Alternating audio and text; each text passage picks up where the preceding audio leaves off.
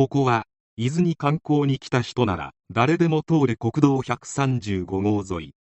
ここにかつてあった干物店で社長と従業員の2人の命が奪われる事件が起きました。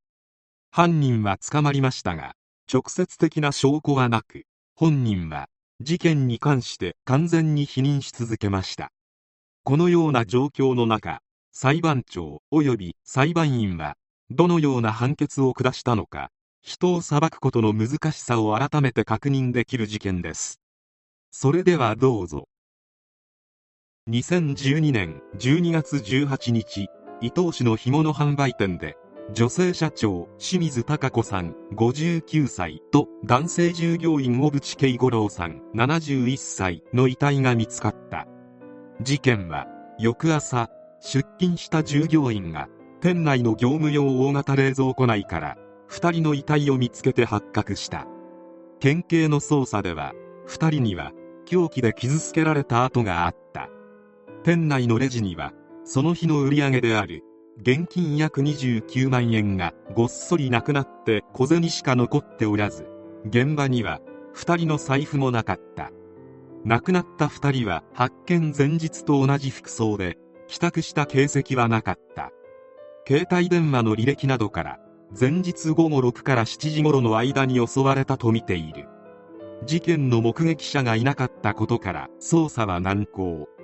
2人の命を奪ったと思われる凶器も全く見つからなかった。急展開したのは事件発生から半年も経った2013年6月4日。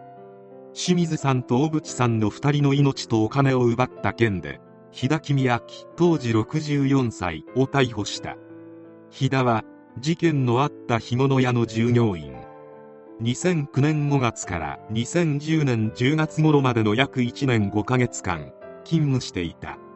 日田は店を辞めた後失業保険の手続きをめぐって店を訪れ清水さんと口論になりパトカーが出動する騒ぎになっていたことがあった。また日田は2011年6月から9月にかけて4回も職業安定所から失業給付金を騙し取っていた。そのため約39万円の失業金を騙し取ったとして詐欺容疑で2度にわたって逮捕されておりその後起訴され2013年6月3日に静岡地裁沼津支部で懲役1年6ヶ月執行猶予3年の有罪判決を受けていた。2人を手にかけた件で再逮捕されたのはその翌日である。日田は失業保険金を騙し取ったことは認めたが2人の命を奪った件に関しては完全に否認した。逮捕したはいいものの直接的な証拠は全くなく初公判は逮捕から3年以上経った2016年に行われた。日田は起訴内容について全て間違いです。金も取ってないし命も奪っていませんと全面否認し無罪を主張。検察は凶器こそ見つからなかったものの日田が犯人である根拠として日田が当日着ていたトレーナーやズボン日田の車の背もたれなどに社長のものと矛盾しない血液が付着していたこと。事件直後日田が使ったり預金した現金が奪われたのとほぼ同額で効果の種類も一致すること。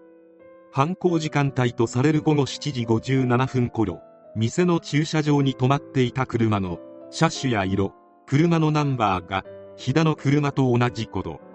などを挙げた。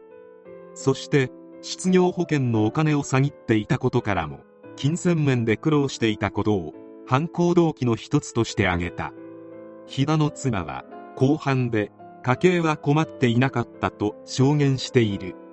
しかし検察側は飛騨には事件当時知人やサラ金から合計約250万円ほどの借金があったことを示唆。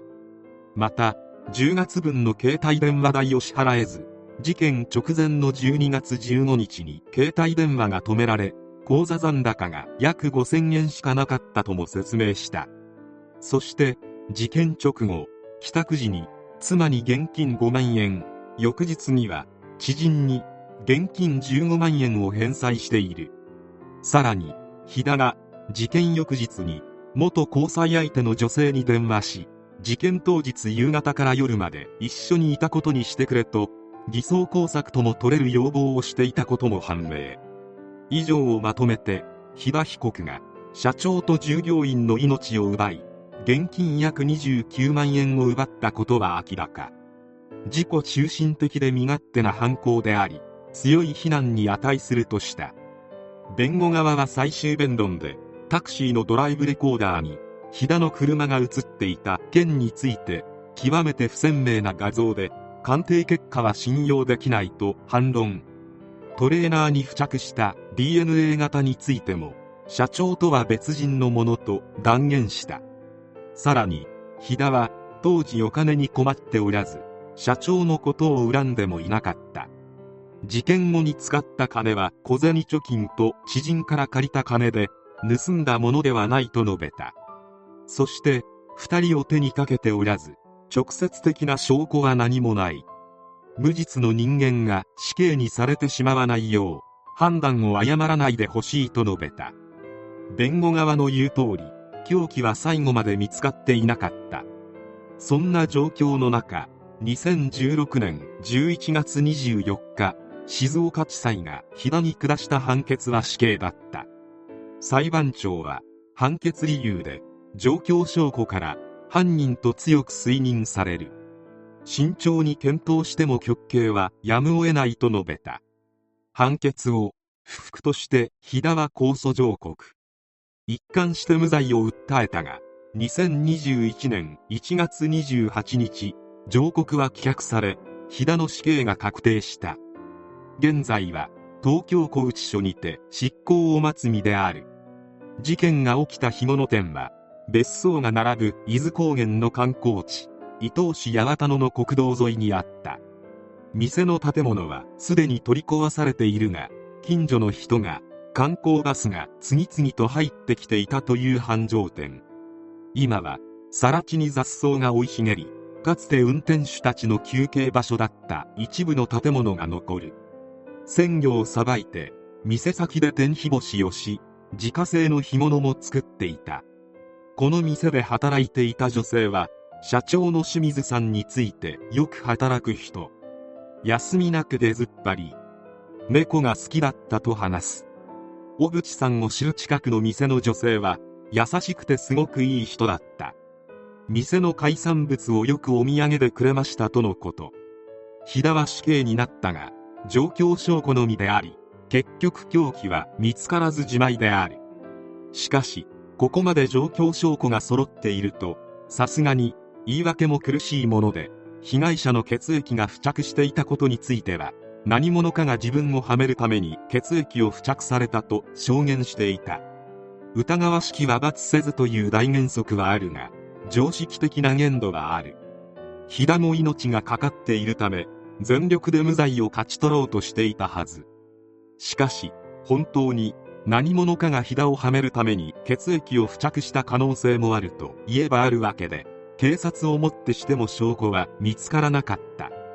そんな状況で死刑判決を下せるかとなれば意見が分かれるのも仕方のないように思える。改めて人を裁くのは難しいことであると確認させてくれる事件であった。